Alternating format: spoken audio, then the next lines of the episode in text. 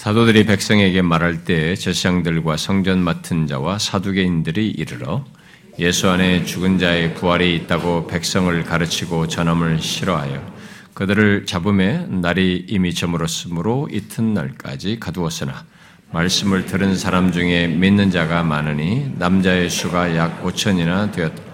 이튿날 관리들과 장로들과 서기관들이 예루살렘에 모였는데 대제사장 안나스와 가야바와 요한과 알렉산더와 및 대제사장의 문중이 다 참여 사도들을 가운데 세우고 묻되 너희가 무슨 권세와 누구의 이름으로 이 일을 행하느냐?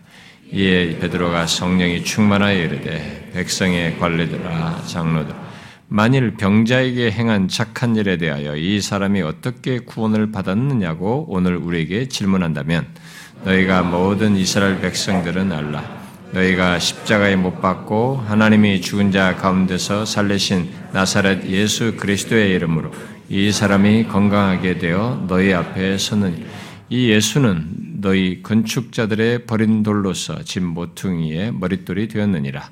다른 이로서는 구원을 받을 수 없나니 천하 사람 중에 구원을 받을 만한 다른 이름을 우리에게 주신 일이 없음이라.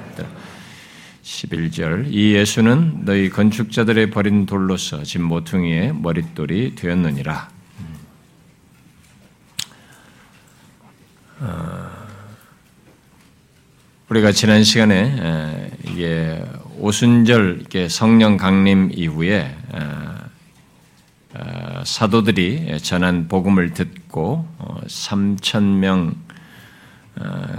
사람들이 회개하여 어, 교회가 세워진 뒤에 뒤에서 일어났던 주목할 만한 사건을 기록한 이 3장의 그 기록이죠. 그래서 3장 6절 말씀을 통해서 어, 내용을 좀 살폈죠. 그 내용은 사도들이 성전으로 들어가는 사람들에게 구걸하던 예, 거지죠. 40여 어, 세가 되도록 한 번도 걸어보지 걸어, 걸어본 적이 없는 사람을 나사렛 예수 그리스도의 이름으로 일어나 걸어나라고 함으로써 이렇게 세워서 걷게 한 그 사건과 맞물려 있었던 것입니다. 아, 이 시간은 그 사건으로 인해 아, 예, 결국 잡히게 되죠. 잡히게 된 이 사도들이 사내들인에서 어, 유대 지도자들 앞에 서서 전한 이 어, 내용이죠. 어, 그 전한 내용 중에 한 부분인 오늘 본문 11절을 살피려고 합니다. 아, 이 사도들이 잡혀오기 전에 그들은 평생 걸어보지 못한 사람을 일으킨 일로 모이던 사람들에게 이런 지금 이런 일이 일어나게 된 이 모든 일이 얼마 전에 십자가에 너희들이 매달았던 죽게 만들었던 그 바로 예수 그리스도로 말미암은 것이다라는 것을 어, 전하였습니다. 사도 베드로는 예, 모여든 사람들에게 그래서 지금 일어나 어, 있는 이 사람이죠. 그 사람이 옆에 계속 있었으니까요. 어, 지금 이게 고침받은 이 사람이 이렇게 고침받게 된 것은 너희가 얼마 전에 십자가의 죽음으로 어, 내몰았지만 그분이 부활하여서 바로 어, 부활하신 분이시다. 바로 그 나사렛 예수 그리스도의 이름으로 이렇게 된 것이다라고 하는 것을 어, 전하면서 그들에게 다시 복음을 얘기했습니다. 솔로몬 행각에 모이던 사람들에게 아, 그 내용이 이제 3장에 기록되어 있는데요. 앞에 3장 13절 이하에서 이렇게 기록하고 있습니다. 너희가 그를 넘겨주고 빌라도가 놓아주기를 결의한 것을 너희가 그 앞에서 거부하였으니 너희가 거룩하고 의로우신 일을 거부하고 도리어 살인한 사람을 놓아주기를 구하여 생명의 주를 죽였도다. 그러나 하나님이 죽은 자 가운데서 그를 살리셨으니 우리가 이 일의 증인이라. 그 이름을 믿음으로 그 이름이 너희가 보고 아는 이 사람을 성하게 하였으니 예수로 말미암아 난 믿음이 너희 모든 사람 앞에서 이같이 완전히 낫게 하였느니라라고 말했어요. 아, 그러면서 바로 이 사람을 낫게 한 이가 예수 그리스도다. 너희들이 죽게 했던 십자가로 내몰았던 그 십자가에 달리셨던 그분이 부활하셔서 바로 낫게 하신 이가 예수 그리스도라고 하면서 복음을 전하였는데 어떤 결과가 일어났습니까? 음, 4절 우리가 같이 읽었던 4장 4절에 기록된 대로 그 복음을 들은 사람들 중에 믿는 자가 남자만 5천 명이나 되었습니다. 굉장한 역사가 일어났습니다. 어, 처음에 앞에서 2장에 있을 때 3천 명 정도가 복음, 어, 을 듣고 회개하면서 믿었는데 여기 남자만 5천 명이니까 더 많은 수가 어마어마한 일이 벌어진 것이죠. 음. 자, 그런데 우리는 이제 그 5천 명의 사람들이 복음을 듣고 어, 예수를 믿게 되는 놀라운 일이 있었다는 기록과 함께 계속되는 내용 속에서 우리는 서로 또 다른 반응을 보게 됩니다. 음, 아, 이들이 전했던 이 복음에 대하여 어, 다르게 반응하는 그것을 싫어하는 어, 사람들이 있는 것을 어, 보게 됩니다. 아, 그 그야말로 복음을 듣기 싫어하는 사람들이 있다는 것을 성경은 또 맞물려서 얘기해주고 있습니다. 참 이상하지요. 음, 복음이 전해지는 곳에 항상 두 반응이 있습니다. 심지어 이 교회 밖 밖에 있는 사람들을 향해서도 복음을 전했을 때 거기서도 복음을 듣고 반응하는 사람이 있고 그것을 되게 싫어하는 사람도 있지만 심지어 이게 복음이 전해지는 현장에 그런 다수가 있는 예배당에 와 있는데도 불구하고 어떤 사람은 복음을 듣기 싫어합니다.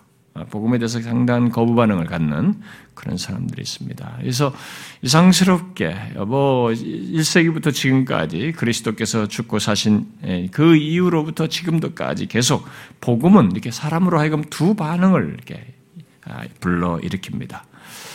아, 그것을 듣고 믿는 자, 그 자신의 인생의 기쁜 소식으로 어, 믿고 어, 영혼의 자유와 구원을 얻는 자가 있는가 하면 복음이 자신에게 다가오는 것을 되게 불편해하고 싫어하고 아, 듣기를 원치 않으며 사람들까지 다른 사람이 그렇게 복음에 반응하는 것까지도 싫어하는 이런 어, 특이한 반응을 보입니다. 그래서 여기 사도행전 4장은 아, 그들을 이렇게 제사장들과 성전 맡은 자와 사두개인들 아, 그리고 이제 5절에서는 관리들과 장로들과 서기관들 등으로 이게 말을 하고 있습니다. 한마디로 복음으로 인해서 자신들의 생각과 아, 주장과 아, 신앙과 아, 삶의 기반이 흔들리는 것을 원치 않고 어, 싫어하는 사람들, 또 그것을 두려워하는 사람들이 그렇게 하고 있습니다.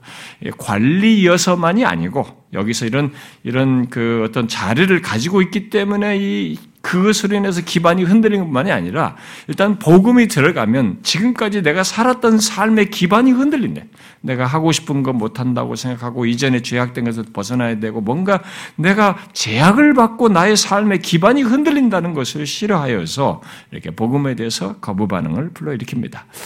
그래서 복음은 항상 사람들을 그렇게 둘로 나뉘게 됩니다. 그래서 일단은 복음을 전하면 가족 안에서도 이렇게 둘로 나뉜다. 예수님께서 세상에 내가 화평을 주는 것이 아니라 검을 주러 왔다. 이렇게 말을 함으로써 이게 복음이 결국 검이 되어서 사람을 둘로 나눈다고 말한 것처럼 여기서도 그런 현상이 그대로 드러나고 있습니다. 어, 여러분들도 어, 이전에 복음을 듣기 이전에는 아마 어떤 조건에 있었습니다만은 아, 그런데 여러분들도 복음을 듣고 그 둘 나누는 것 중에 한 부류가 된 것이죠. 둘 중에 하나가 된 것입니다. 아, 그런데 우리 중에 아직도 아, 그 여전히 밖에 있는 사람이나 별로 다를 바 없이 복음에 대해서 거부감, 불편함, 아, 부정적으로 반응하는 뭐 이런 사람이 혹 있는지 모르겠습니다. 주께서 어, 이 자리에 와 있는 한 그런 사람들을 그냥 어, 버리지 아니하시고 어, 구원해 주시기를 간절히 소원하는 바입니다. 은혜가 있기를 바래요. 일단 본문에서 그들은 특히 부활을 믿지 않는 부정적으로 반응하는 사람들 중에 특히 부활을 믿지 않은 사두개인들과 제사장들과 성전 맡은 자들이 아, 지금 여기서 어, 베드로와 요한을 가만히 둘 수가 없어서 잡아 가두게 되죠. 아, 그리고 이튿날 사내들인의 아, 유대 지도자들을 다시 다 다른 사람 지도자들까지 같이 모여서 이 두 사도를 그들 가운데 세우고 어, 신문합니다. 그들은 사도들에게 너희가 무슨 권세와 아, 누구의 이름으로 이 일을 행하느냐라고 어, 묻습니다. 그 질문에 대답하는 중에 베드로가 본문을 아, 말하죠. 아, 그런데 우리가 잘 보면 이렇게 말하는 이 베드로의 이런 모습을 보면 그가 이전에 예수님이 잡히실 때에 어떠했습니까? 그는 두려움 가운데서 예수 그리스도를 부인했습니다. 나는, 나는 저 사람을 알지 못한다. 저주까지 하면서 부인했던 사람입니다. 이 사람들이에요. 지금 이 집권 세력입니다. 이 지도자들이었어요. 유대 지도자들. 이들을 두려워서 어, 그렇게 했던 사람입니다. 아, 그런데 지금은 바로 그들의 중심에 서 있습니다. 그들이 다 모인 자리에 가운데 지금 서 있습니다. 그래서 그러면서 완전히 다른 모습을 지금 보이고 있습니다. 그렇게 된 것에 대해서 그렇게 담대히 말하는 그 배경을 8절 말씀대로 성령이 충만하여서 말을 하고 있는 것을 보게 됩니다. 아, 그는 과거에 자기를 잡으려 했던 자들, 또 피하여 도망했던 그 지도자들 앞에서 말합니다. 백성의 관리들과 장로들아, 아,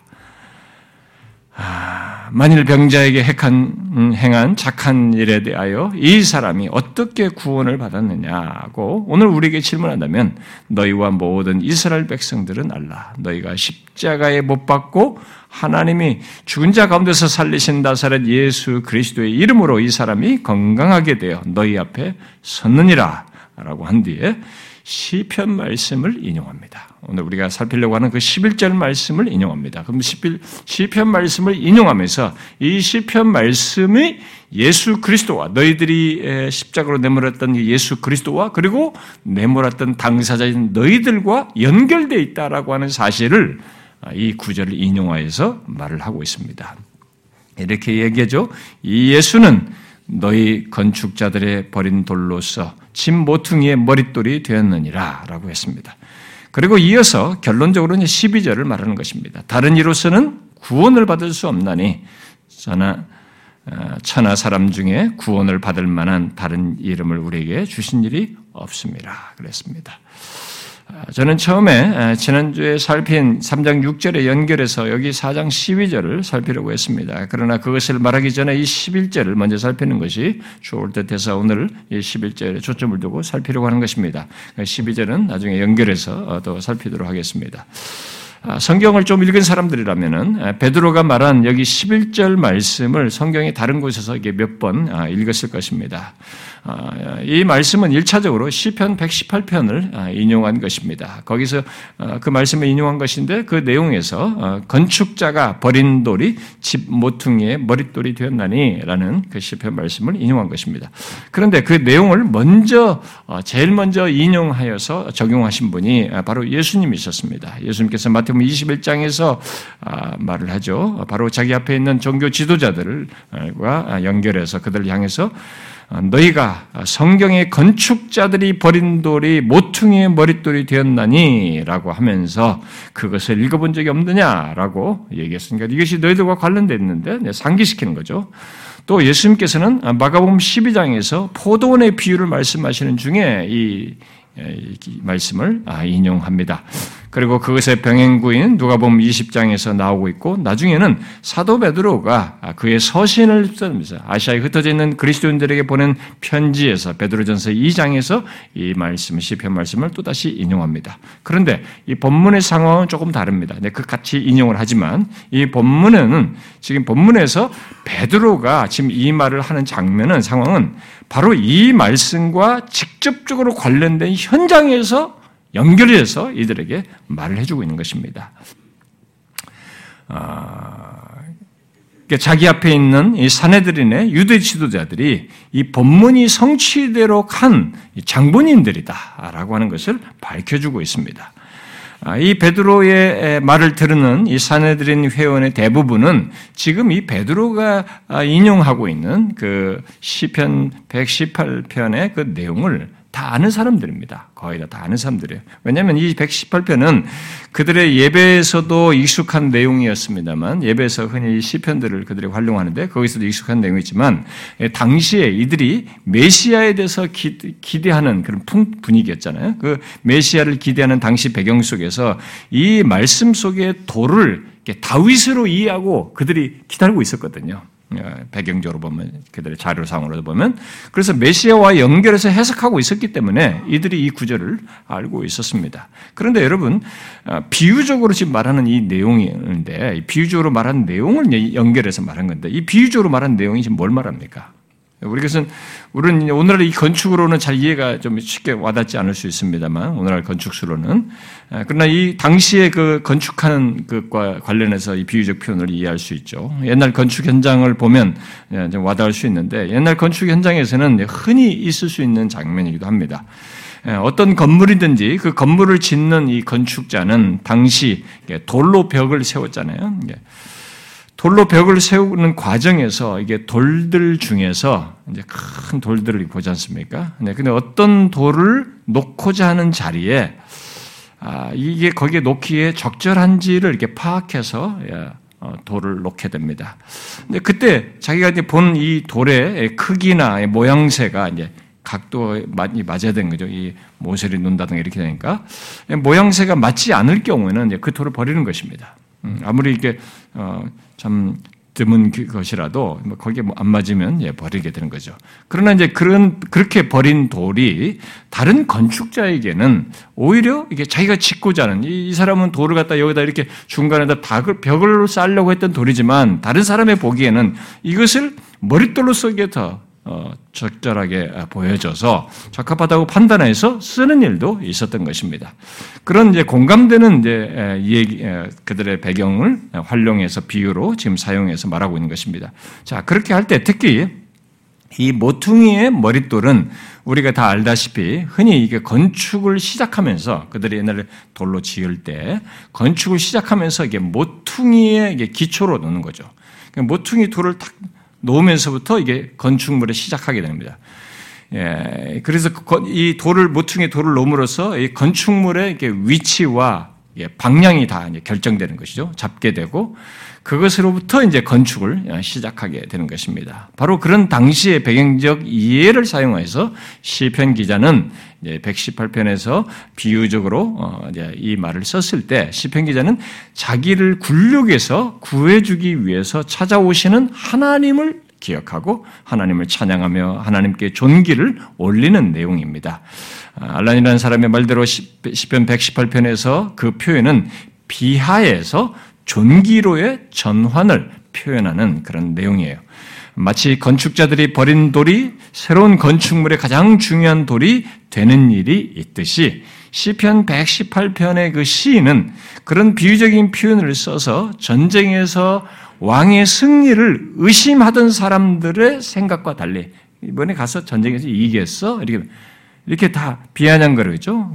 왕의 승리를 의심하는 사람들의 생각과 달리 그 왕이 여호와의 도우심을 힘입어서 승리하게 될 것을 말하고 있는 내용입니다.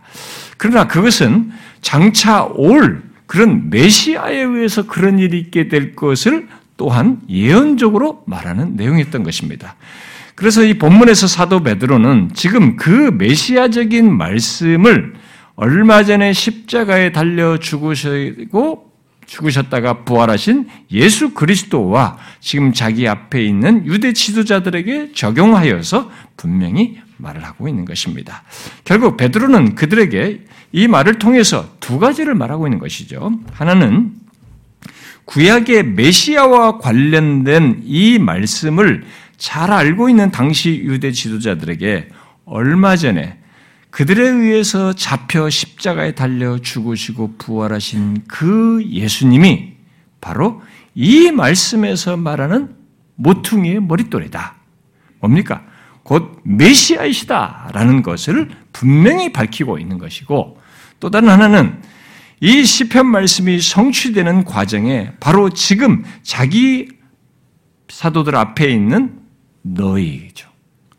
바로 예루살렘의 유대 지도자들이 관련되어 있다는 것을 말해주는 것입니다. 이 짤막한 인용구를 가지고 그 두 두 가지 사실을 말하는 거죠. 베드로는 이 시편의 말씀을 직접적으로 결국 그들에게 연관지어서 너희라는 말을 시편에 없는 표현에 어, 시편의 표현에다가 삽입해서 말하는 것입니다. 너희 너희 건축자의 거기는 그냥 건축자의 돌인데 여기는 너희 건축자들이 버린 돌이다 이렇게 말하고 있습니다.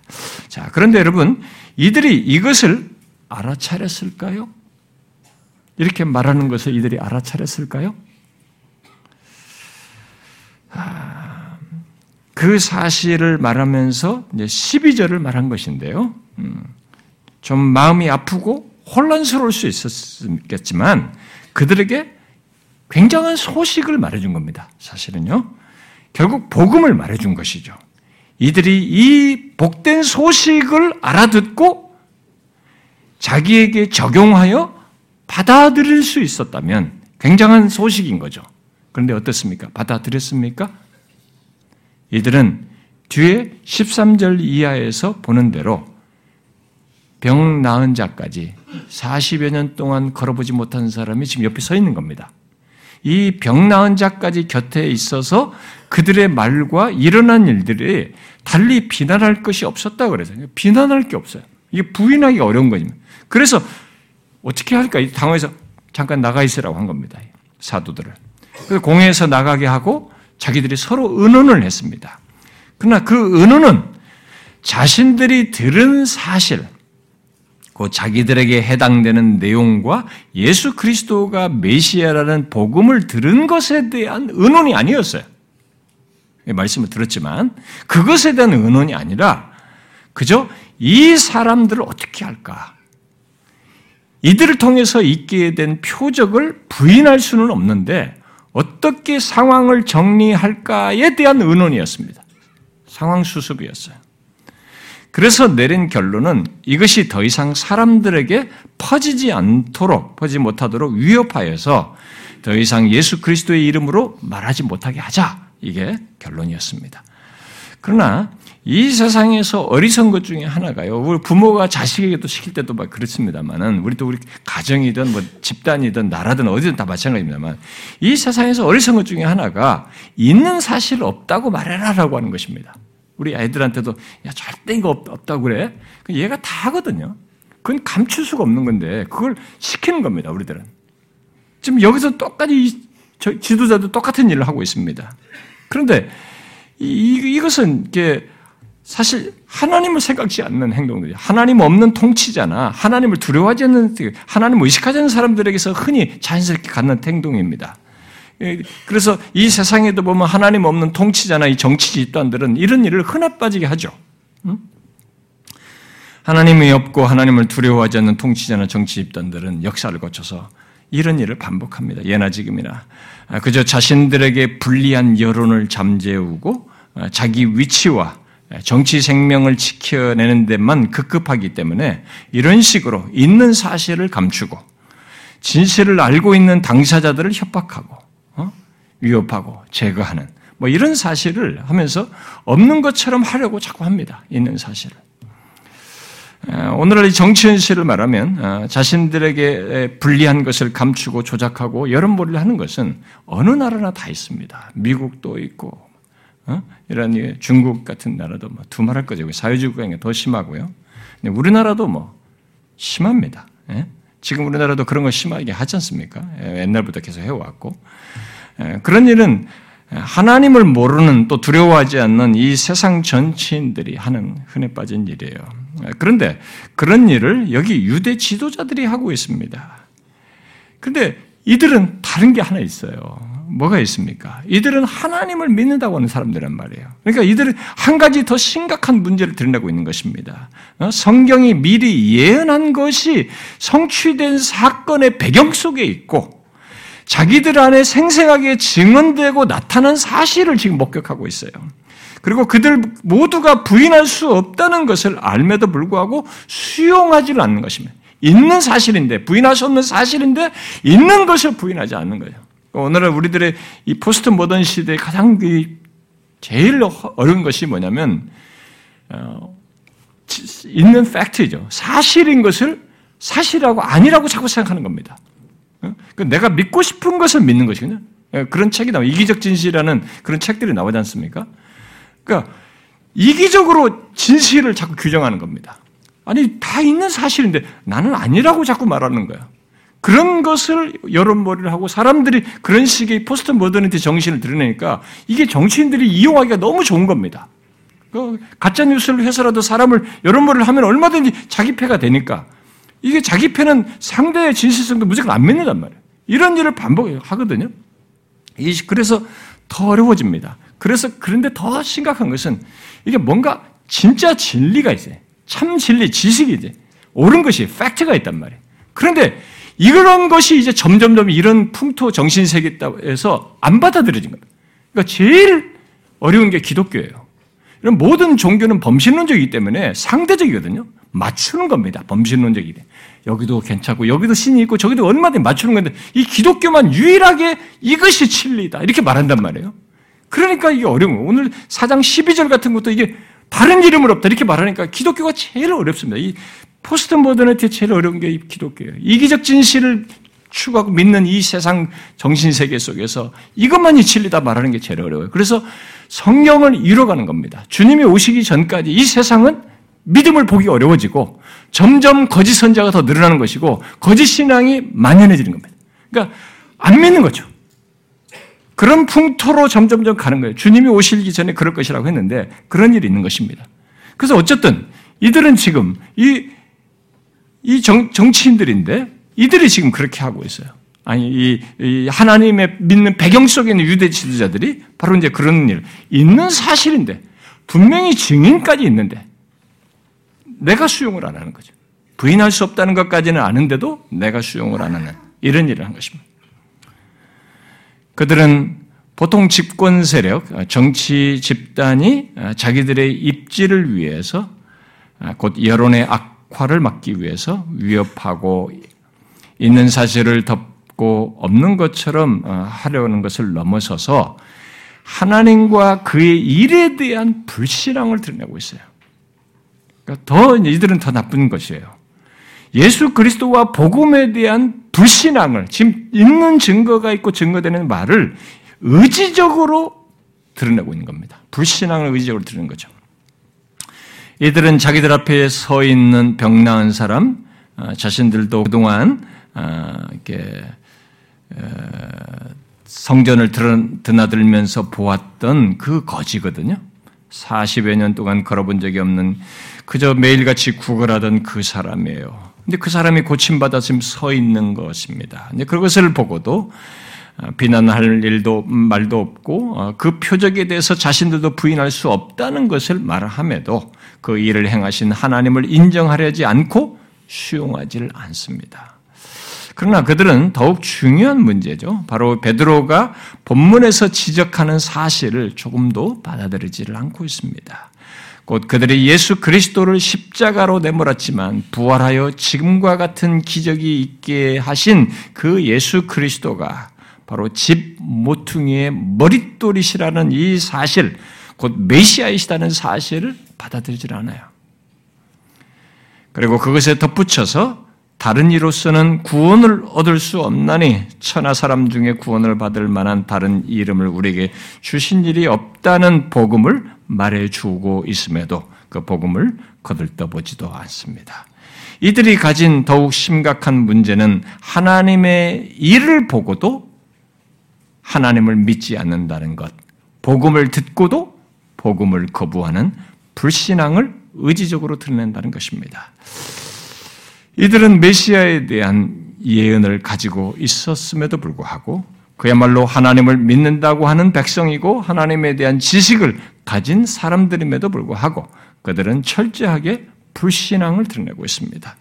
그런데 본문에서 그들은 무엇이라고 비유해서 말을 하고 있습니까? 이, 그런 사람들인데 이들을 무엇으로 비유하고 있어요? 건축자라고 말하고 있습니다. 특히 그 백성의 건축자 자리에 있는 것이죠. 그런데 그러하고 있습니다. 그들이 건축자라는 말은 그들이 하나님의 백성인 이스라엘을 건축하는 책임이 있었다는 것을 시사해 주는 것입니다. 그러나 이들이 행하는 것을 잘 보십시오. 그 이스라엘의 대표적인 사람들이요, 이스라엘의 모든 것을 결정하는 주요 인사들이었지만 그들은 제 역할을 하는 건축자들이 아니었습니다. 성경에서 보듯이 그들은 이스라엘을 바르게 세우지 못하였어요. 오히려 이들은 자신들을 견고히 세울 그런 예수 그리스도를 버림으로써 문자적으로 번역하면 멸시하고 경멸함으로써 예루살렘이 무너지도록 했습니다. 아, 이미 영적으로 눈먼 자로서 인도하고 있다. 예수님께서 뭐 옛날 분에게 눈먼 자가 눈먼 자를 인도한다 이런 말로 하듯이 이미 눈먼 자로서 인도하고 있었고 정치적으로도 AD 70년에 이 이렇게 말하고 난 뒤에 얼마 후죠. 아, 얼마 후에 70년에 로마에 의해서 예루살렘이 파괴되고 수많은 사람들이 죽임당하게 됩니다. 그래서 잘 건축하는 지도자들이 아니에요, 결론적으로. 그들은 모퉁이 머릿돌이 될 예수님을 알아보지 못하였던 것입니다. 아, 그것은 그들이 행한 것 중에 최악의 일입니다. 모퉁이 돌이 되는 예수를 알아보지 못한 것이 지도자로서도 그렇고 한 인간으로서도 이들이 행한 것 중에 최악의 일이에요. 바로 그 사실을 베드로가 이들에게 말하는 것입니다. 이 예수는 너희 건축자들이 버린 돌이다. 이렇게 시작해 주는 것입니다. 그런데 그들이 버린 예수가 누구입니까? 이들이 버렸, 버린 그 예수가 어떤 분이에요? 이미 2장에서 오순절을 지키러 온 예루살렘에 모인 사람들에게 사도 베드로가 말을 했고 또 3장 11절 이하에서 솔로몬 행각에 모인 사람들에게 베드로가 계속 말한 바대로 이 예수는 선지자들을 통해서 미리 예언한 메시아입니다. 곧 하나님이 보내신 분으로서 다윗이 주로 말했던 그분입니다. 2장에서 그렇게 말했잖아요. 그들은 메시아 예수님이 이 땅에 오셔서 그들 가운데 계시는 것을 목격했어요. 어, 사도행전 2장 22절 말씀대로 큰 권능과 기사와 표적을 행하시는 것을 이들은 보았습니다. 사실 그분은 그들 가운데 계실 때 은혜와 진리가 충만한 분으로 계시면서 하나님의 얼굴을 그들에게 보이셨어요. 그들은 그로부터 은혜의 말씀을 들었고 그가 행한 표적을 통해서 그가 미리 예언한 메시아이심을 분명히 나타내 보이셨습니다. 그럼에도 그들은 그를 버렸어요. 무시하고 멸시했습니다. 그리스도께서 보이신 영광과 표적을 통해서 그가 누구인지를 보지 못하고 멸시한 것입니다. 그들은 이스라엘의 건축자의 자리에 있으면서 스스로 모든 것을 알고 바르게 판단하는 줄 알았지만 실상은 가장 중요한 사실을 몰랐습니다. 그야말로 반드시 보고 알아야 할 예수 그리스도를 알아보지 못했어요. 아니, 예수 그리스도가 무엇을 하고 또 무슨 일을 해도 믿지 않으려고 했습니다. 그들에게 예수 그리스도는 쓸모없는 돌에 지나지 않았어요. 그래서 그를 십자가로 내몰아서 죽도록 하는데 앞장섰습니다. 지금도 예수 그리스도에 대해서 쓸모없는 돌처럼 치고 내던져버리는 이런 것은 똑같이 벌어지고 있습니다. 그러니까 이들이 지금 그랬어요. 그 현장에 있는 특별히 사람들인데 그들이 그랬습니다. 그러나 그가 3일 만에 부활했다는 소식도 나중에 듣게 됩니다. 이들은. 그랬음에도 불구하고 그들에게 예수님은 그저 버린 돌이었습니다. 더 이상 쓸모없는 돌이었어요. 그러면서 그를 믿고 따르는 자들까지도 다 박해를 했습니다. 자, 우리는 여기서 어리석은 건축자, 곧 인간의 어리석음의 실상을 보게 됩니다. 잘 보십시오. 한 나라의 건축자들인 이 사람들, 물론 자신 개인의 인생을 건축하려고 하는 자들이기도 합니다. 그런데 이들이 건축하려는 건물에서 가장 중요한 모퉁이 머릿돌과 같은 예수 그리스도를 버렸어요. 그 누구든지 건축자라면 자신이 건축하려는 건물을 짓기 위해서 가장 먼저 놓아야 할 모퉁이 돌과 같은 예수 그리스도입니다. 근 그를 버렸어요. 얼마나 어리석은 것입니까? 물론 당사자들은 여기 유대 지도자들처럼 자신들이 어리석다고 생각하지 않을 수 있어요. 이런 부분에 대해서 예수 그리스도를 모퉁이돌로 인식하지 못하고 버리는 사람들은 이들과 다 같은 맥락에 있습니다.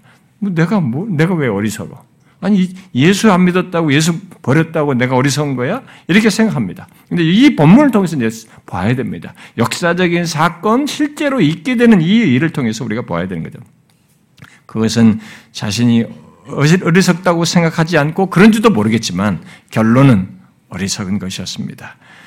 아, 건축자인데 결론은 어떻게 됐어요? 가장 먼저 놓아야 할 모퉁이 돌을 버린 결과가 되어버렸습니다. 그것을 시편 127편 기자의 말로 표현하면 하나님 없이 성을 세우려고 한 것과 같은 것입니다. 시편 127편 기자가 그는 어, 음, 자에 대해서 어, 말을 했잖아요. 여호와께서 성을 세우지 아니하시면 세우는 자의 수고가 헛되고 여호와께서 성을 지키지 아니하시면 파수꾼의 깨어 있음이 헛되도다. 이 헛된 일을 한 거죠. 하나님 없이 그 결정적인 머릿돌 없이 뭘 지을 수 있다라고 생각하신 것입니다. 그런데 이런 문제는 한 나라든 제국이든 한 가정이든 개인이든 똑같은 문제입니다. 아무리 스스로 탁월한 건축자라고 생각을 하며 제국을 또는 나라를 가정을 또 자기 자신을 잘 건축할 것 같아도 그 모든 건축의 모퉁이 돌과 같은 예수 그리스도를 버린 건축은 예수 그리스도 없는 인생의 건축은 똑같아요. 본문의 사람들과 같이 치명적인 어리석음을 결론적으로 드러내게 됩니다. 그렇다는 것은 한 세대가 지나보면 알아요. 한 세기가 지나보면 압니다. 우리가 인생의 끝, 끝자락에 이르게 되면 알게 됩니다. 그건 금방 드러날 사실입니다. 그런데 안타까운 것은 모퉁이 돌을 버리고 건축하는 모든 사람들이 여기 이스라엘의 건축자들처럼 자신들은 잘하고 있다고 생각하면서 스스로를 기만한다는 것입니다. 이 건축자의 여기 이스라엘 지도자들의 이 건축자인 이들의 치명적인 뭐냐면 문제가 없다고 생각해요. 스스로는 괜찮다고 스스로 기만한다는 것입니다. 베드로는 바로 그것을 여기서 폭로해 주고 있습니다. 너희 건축자들이 버린 돌로서 정반대의 일이 있게 되었다고 곧 그가 집 모퉁이의 머릿돌이 되셨다고 예수님이 바로 그런 분으로서 이스라엘 백성을 세우실 분이셨다고 말해주고 있습니다. 그런데 이같, 이 같은 일을 지금도 이 세상에 많은 사람들이 하고 있습니다.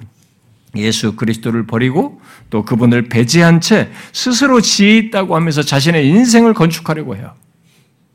뭐 나라도 그렇고 집단도 그렇고 다 마찬가지, 개인도 그렇고 다 그렇습니다. 그러나 그런 인생은 건축의 첫 시작, 모퉁이 돌에서부터 문제를 가진 건축과 같아서 성공할 수가 없어요. 인생의 궁극이, 결론이 생명으로 이어지질 않습니다.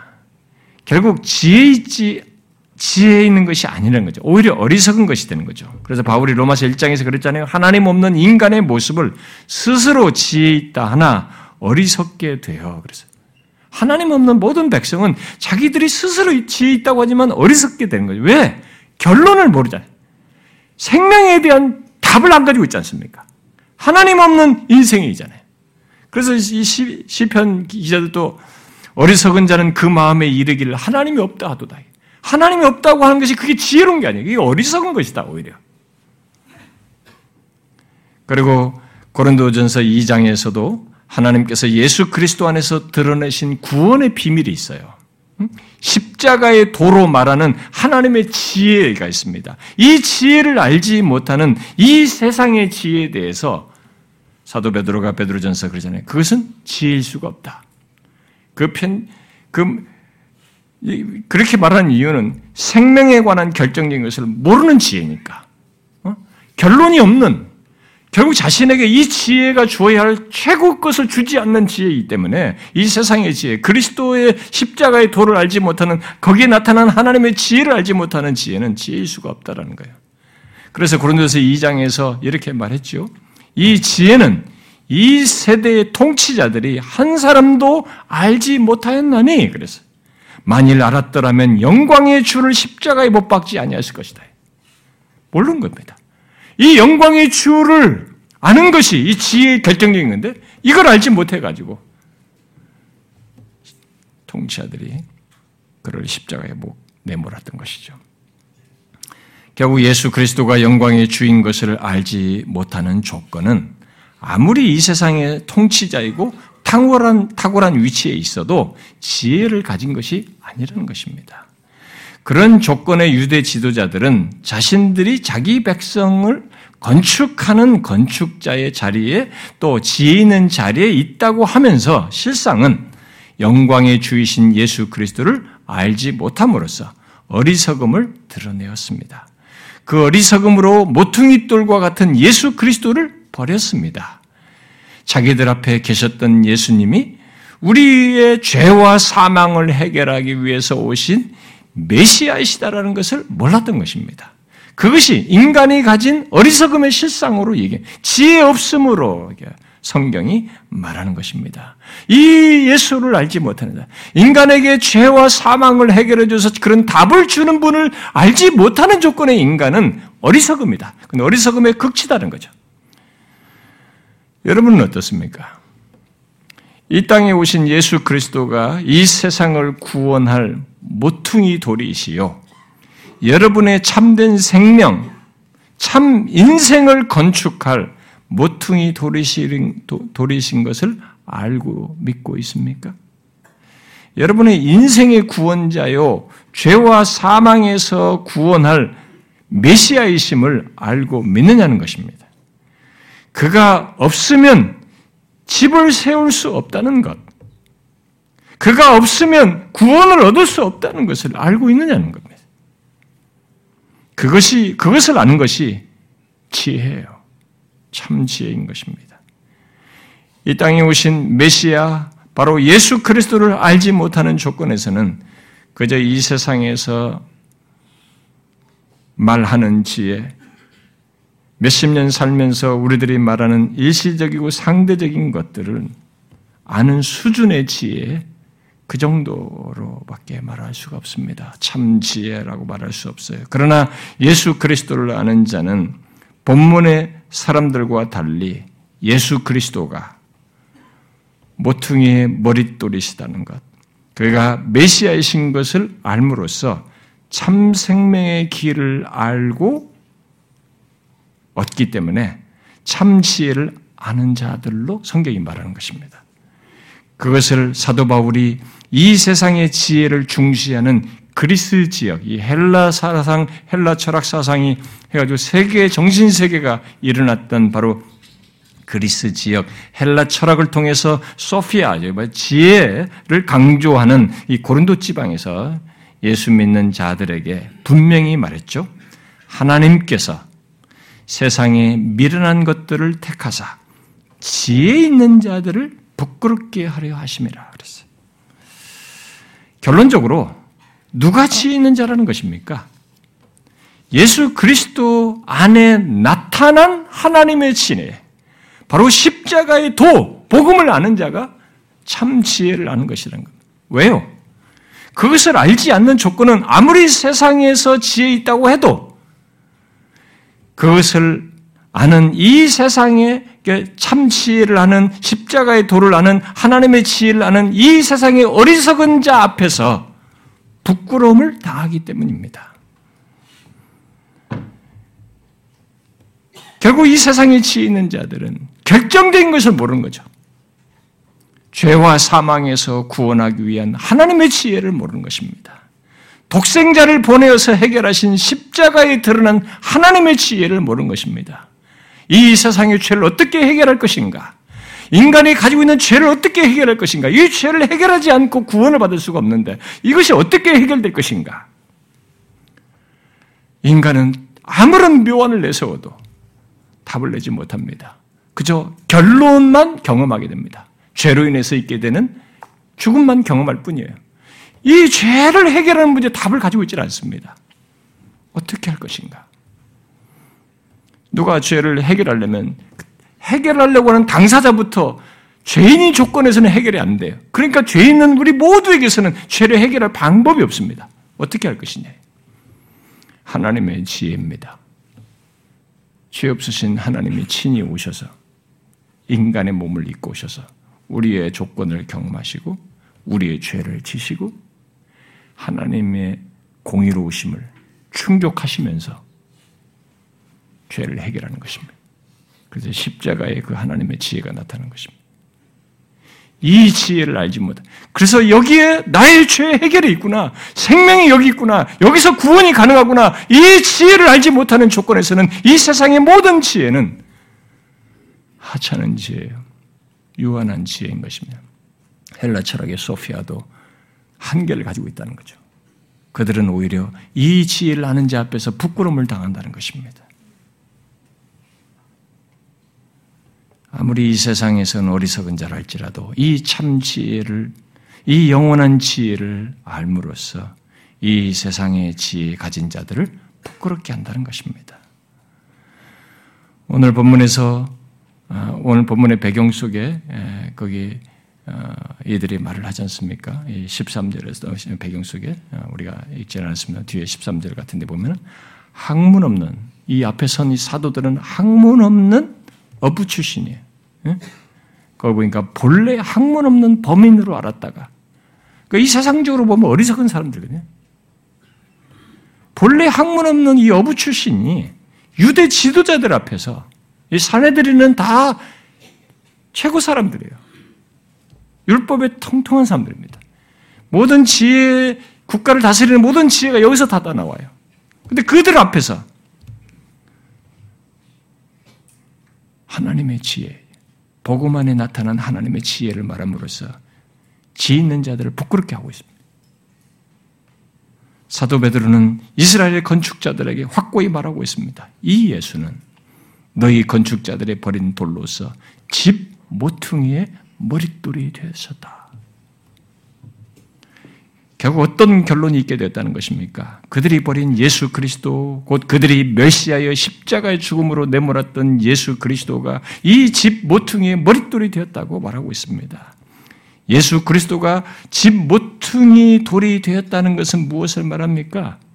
그것은 모퉁이 돌이 이 건축물의 위치와 방향과 크기를 결정하듯이 예수 그리스도가 죽음에서 살아나셔서 실제로 그분을 모퉁, 모퉁이로 한 제대로 된 건물이 세워지게 되었다는 것입니다. 성경은 유대인들이 버린 예수, 멸시 받은, 멸시, 그들이 멸시한 예수, 십자가에 달려 죽은 예수를 하나님께서 다시 살리심으로써 새로운 건물의 모퉁이 돌이 되어서 지어지게 된 한 건물 얘기를 꺼냅니다. 성경은. 여기서는 이렇게 설명했는데 이것 이후에 진짜 이 비유에서 말하는 그를 모퉁이 돌로 한 한 건물 얘기를 성경이 꺼냅니다. 그와 관련해서 사도 바울이 에베소서 2장에서 말하죠. 이렇게 말, 그가 예수 그리스도를 모퉁이로 하여 지어져 가는 새로운 건물 얘기를 합니다. 바로 예수 그리스도를 모퉁이 돌로 하고 사도들과 선자들의 터 위에서 예수 그리스도를 믿는 자들로 세워지는 새로운 건물, 새로운 성전, 곧 영적인 건물을 말합니다. 이렇게 말하고 있죠. 너희는 사도들과 선자들의 터 위에 세우심을 입은 자라. 그리스도 예수께서 친히 모퉁이 돌이 되셨느니라. 그 안에서 건물마다 서로 연결하여 주 안에서 성전이 되어가고 너희도 성령 안에서 하나님이 거하실 처소가 되기 위하여 그리스도 예수 안에서 함께 지어져 가느니라. 예수 그리스도를 모퉁이로 한 이 새로운 건물, 새로운 성전이 지어지기 시작했는데 어떻게 지어져 간다고 말하고 있습니까? 바로 에베소 교회 성도들처럼 복음을 듣고 예수 그리스도를 믿는 자들이 더해져서 함께 지어져 가는 건물로 말하고 있습니다. 이 건물은 영원한 건물이에요. 바로 복음을 듣고 예수 그리스도를 믿는 참된 신자들로 지어져 완성될 영원한 한 건물을 말하는 것입니다. 비유예요. 건물이란 비유로. 우리는 이 건물의 완성된 모습, 결국 이 건물을 완전히 지었다고 하는 이 건물이 그리스도를 모퉁이 돌로 하고 사도를 터로 해서 지어진 이 완전한 건물에 해당하는 그 최종적인 결론을, 그 완전한 실체를 우리는 새하늘과 새 땅에서 보게 될 것입니다. 우리들이 그것의 불완전한 실체를 지금 이 땅의 교회들 속에서 우리가 지금 보고 있습니다. 보는데 여러분 그게 다 뭡니까? 복음을 듣고 예수 그리스도가 메시아이신 것을 알고 믿게 된 자들이 더해져서 마치 한 건물을 세우듯이 함께 세워지는 것입니다. 이 모양새가 교회에 있어요. 그 모양새를 교회에서 그 예수 믿는 복음을 듣고 예수 믿는 자들이 이렇게 한 건물이 세워져 가듯이 서로가 세워져 가는 것입니다. 이렇게 그게 교회 모습 속에 있는 거죠. 바로 그들이 그리스도를 모퉁이 돌로 하여서 지어져 가는 성전, 영적 건물을 함께 지은, 짓는 거기에 함께하는 자들인 것이죠. 어떤 사람은 어, 교회를 나와도 이런 것을 전혀 모릅니다. 함께 지어져 가는 이런 것을. 사실상 이런 걸 갖지 않는 사람들이 있습니다. 함께 지어져 가는 그런 관계, 곧 일체성을 갖지 않습니다. 그것은 그들이 복음을 듣고 예수 그리스도가 메시아이시다는 것을 진실로 믿지 않기 때문에 그럴 것이에요. 메시아이신 걸 믿고 그 위에 선 자는 그럴 수 없어요. 그러므로 묻고 싶습니다. 여러분은 본문의 배경 속에 유대 지도자들과 달리 모퉁이 돌이신 예수 그리스도, 이 땅에 오신 예수 그리스도를 버리지 않고, 멸시하지 않고, 오히려 그가 메시아이신 것을 알고, 그를 믿음으로써 함께 지어져 가는 이 건물의 구성원입니까? 이 건물은 단순히 본문의 유대 지도자들처럼 종교 지식을 가진 사람들이 모여서 함께 지어져가는 건물이 아닙니다. 이것은 진실로 모퉁이 돌인 예수 그리스도를 알고 믿는 자들로 지어져가는 건물이에요. 그래서 참신 참된 참 신자들은 예수 그리스도가 메시아이심을 믿는 자들 바로 그들이 그들로서 함께 지어져가는 건물입니다.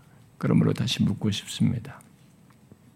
이런 것에 대한 지식을 말하지 않고 이런 것은 지식이 아니라 여러분들이 실제로 자신이 이 건물의 구성원이 되어서 지금 경험하고 있습니까? 지어져 가는 건물이라는 이것을 그런 그리스도가 모퉁이도 그 기초 위에서 한 구성원이 되고 한 일체성을 갖는 이 건물이 세워지는 것 같은 이런 것을 경험하고 있습니까? 그러면서 신앙생활 하십니까? 혹시 우리 중에 이런 것 모르는 사람 있습니까? 그것은 본문의 건축자들로 말한 유대 지도자들처럼 모퉁이 돌이신 예수 그리스도를 메시아로 믿지 않기 때문일 거예요. 일부러 그렇다 그러면 그것은 일단은 본인이 불신앙적인 태도를 일시적으로 의지적으로 보내는 것, 드리는 것이지 정상적인 모습에서는 그럴 수가 없습니다. 그는 이 메시아이신 그를 모퉁이 돌이신 그분을 싫어하고 버리기 때문에 그런 일이 생겨나겠죠. 그러나 앞에서 말했다시피 그건 지혜로운 것이 아닙니다. 이 하나님의 지혜, 예수 그리스도를 알기 이전에 이 세상의 지혜는 지혜일 수 없습니다. 그건 진짜 우리들이 살면서 겪는 조금 우리의 생각을 넓게 해주는 정도의 상대적인 수준의 지혜입니다. 어리석은 거죠. 스스로 지혜 있다고 하지만 몇십 년짜리 지식, 그런 정도를 지금 성경은 지혜로 말하지 않습니다. 자신을 영원히 살릴 예수 그리스도, 죄와 사망에서 구원할 메시아 예수 그리스도를 알지 못하는 어리석음을 성경은 그것을 어리석은 것으로 말하고 있습니다.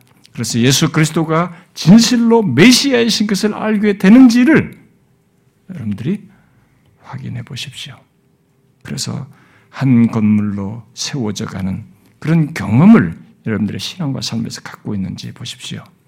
오늘 본문을 통해서 중요한 것은 여러분들이 예수 그리스도를 어떤 분으로 아는가 하는 거예요. 메시아이신 것을 진실로 알고 그분 위에 세운 건물의 구성원인가 하는 겁니다. 어떻습니까? 저는 우리들 중에 제가 이런 얘기를 하면 어, 어떤 사람들은 불편해합니다. 근데 저는 여러분들 중에 누구도 어떤 한 사람도 불편해하고자 하는 의도를 가지고 말씀 전해본 적이 없습니다. 뭐든 이런 말씀을 통해서 누구든지 유익을 얻고 싶을 뿐입니다. 그런데 제가 본의 아니게 미운 사람이 되는 거예요. 이런 복음, 이런 사실을 말한 것 때문에 자기의 심기를 거스리고 자기를 불편하게 한다고 해서 저를 거스리는, 싫어하고 이런 분도 있습니다. 근데 그것은 제가 할 수 있는 건 아니고요. 아까도 복음을 말했을 때 두 구분이 나오듯이 그건 복음에 대한 반응이에요. 그건 여러분의 여러분이 복음에 대해서 가진 반응이 무엇인지를 드러낼 뿐입니다. 이런 사실을 통해서 제가 말하는 것은 이 참 지혜를 알고 이것 안에서 스스로 해결할 수 없는 우리 인간의 근본적인 문제에 답을 제시한 이 메시아로 오신 예수 그리스도 안에서 참 생명을 얻는 것입니다. 그래서 이 한 건물의 구성원이 되어서 함께 지어져 가는 것입니다. 그것의 피날레는 어마어마한 것입니다. 그건 영원으로 잇대어지는 것입니다. 마지막 최종적으로 그 실체가 영원한 실체로 드러나게 됩니다.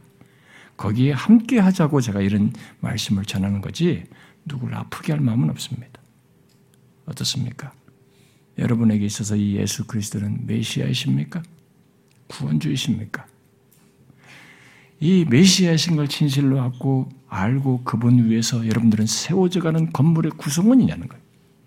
어정쩡하게 교회 다니는 수준이 아니라 진짜 그런 구성원을 경험하고 있습니까?